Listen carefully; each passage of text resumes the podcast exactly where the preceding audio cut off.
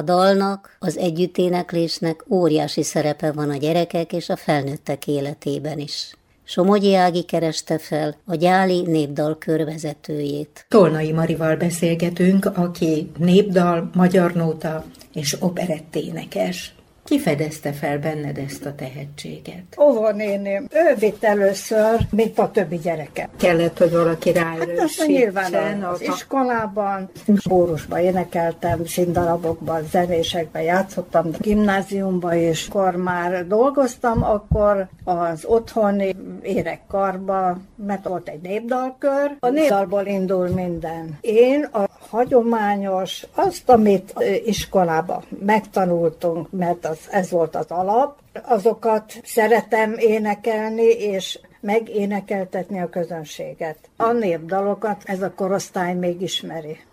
Nincsenek fiatalok a közönség soraiban?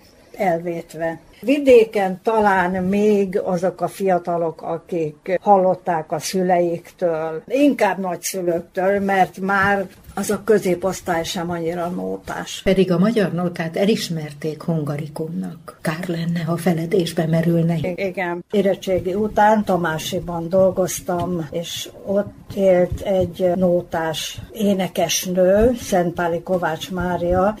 Hát már akkor sem volt fiatal, de elmentem hozzá énekelni, tanulni. Ő általa ismertem meg Boros Jolánt, Mozsár Imrét, Tekeres Sándort, az akkori idők énekeseit. És aztán úgy hozta a sors, hogy 70-ben feljöttem Budapestre dolgozni. Az első utam a törekvés művelődési otthonba vezetett. Ott Szalai László volt a tanárom, és Babos Károly zeneszerző. Ezután kerültem az OSZK stúdióba. Ez az Országos Szórakoztató Zenei Központ. Igen, ahol Vörössári volt az irányító tanár, Reményi Sándor volt a korepetálóm. Párhuzamosan voltam Hajdú Annánál is. Rendszeresen voltak műsorok. Ez megerősített fokozatosan, téged. Igen. De a munkád... Dolgoztam, OTP-nél dolgoztam, pénztáros voltam,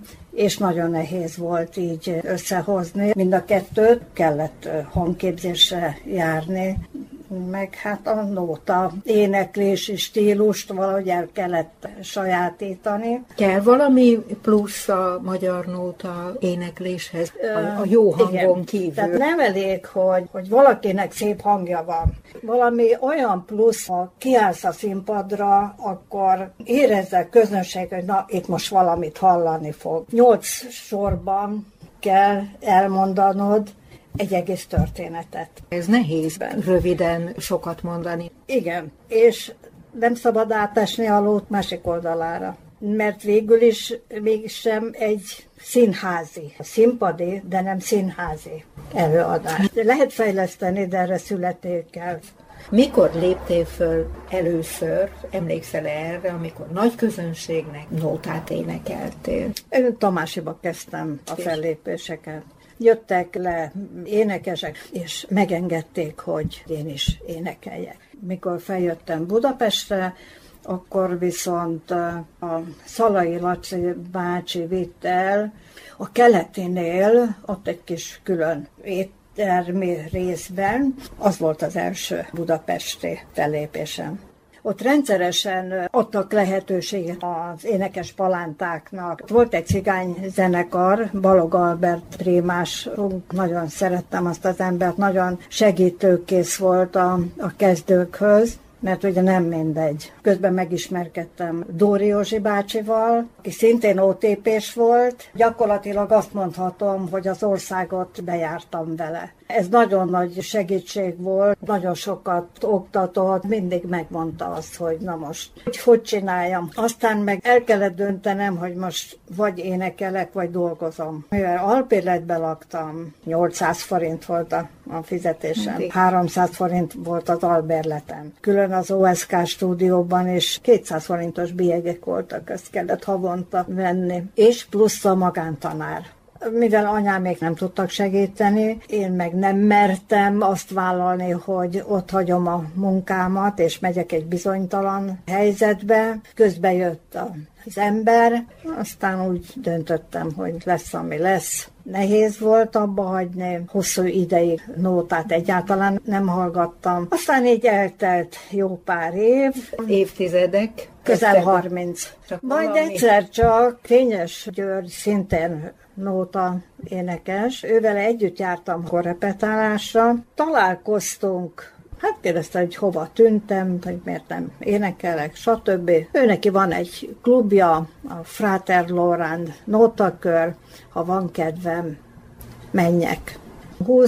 Húztam, aztán mégis úgy gondoltam, hogy elmegyek. És jól tettem. És igen, aztán végül is azóta most megint folyamatosan tagja vagyok valahol, valamelyik csapatnak. Fellépések voltak nótakörön belül, lassan belejöttem ismét. Sokkal nehezebb volt így 30 év után elkezdeni, mint amikor fiatalabb az ember. Sajnos a hangszálak is leülnek, nem dolgozik, ugyanúgy, mint a sportolónál, ha nem edz, akkor az izmok lemerevednek, na most a hangszálak ugyanúgy. Mellette operettet énekeltél, oda megint egy másfajta készség kell. A hangképzés nagyon lényeges. Minden héten jártam egy énektanárhoz, visszatérés után is. Bizony megdolgoztatott, de meg is volt az eredménye, mert elég szépen úgymond úgy visszajött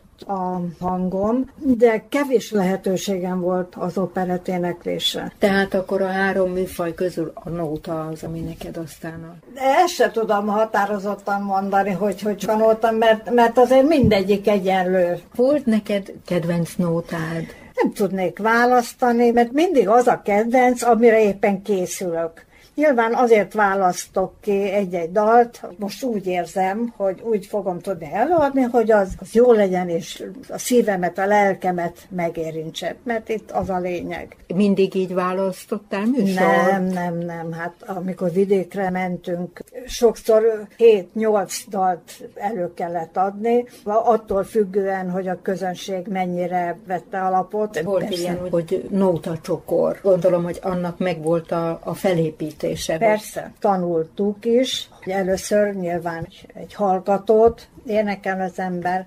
Az mit jelent? A lassú. Akkor lépegetsz. Van az andalgó, amikor már egy kicsit gyorsabban, már a csárdásnál még jobban, a frissnél meg már szaladsz. Ez az ala, és lehetőleg legyen egy egység.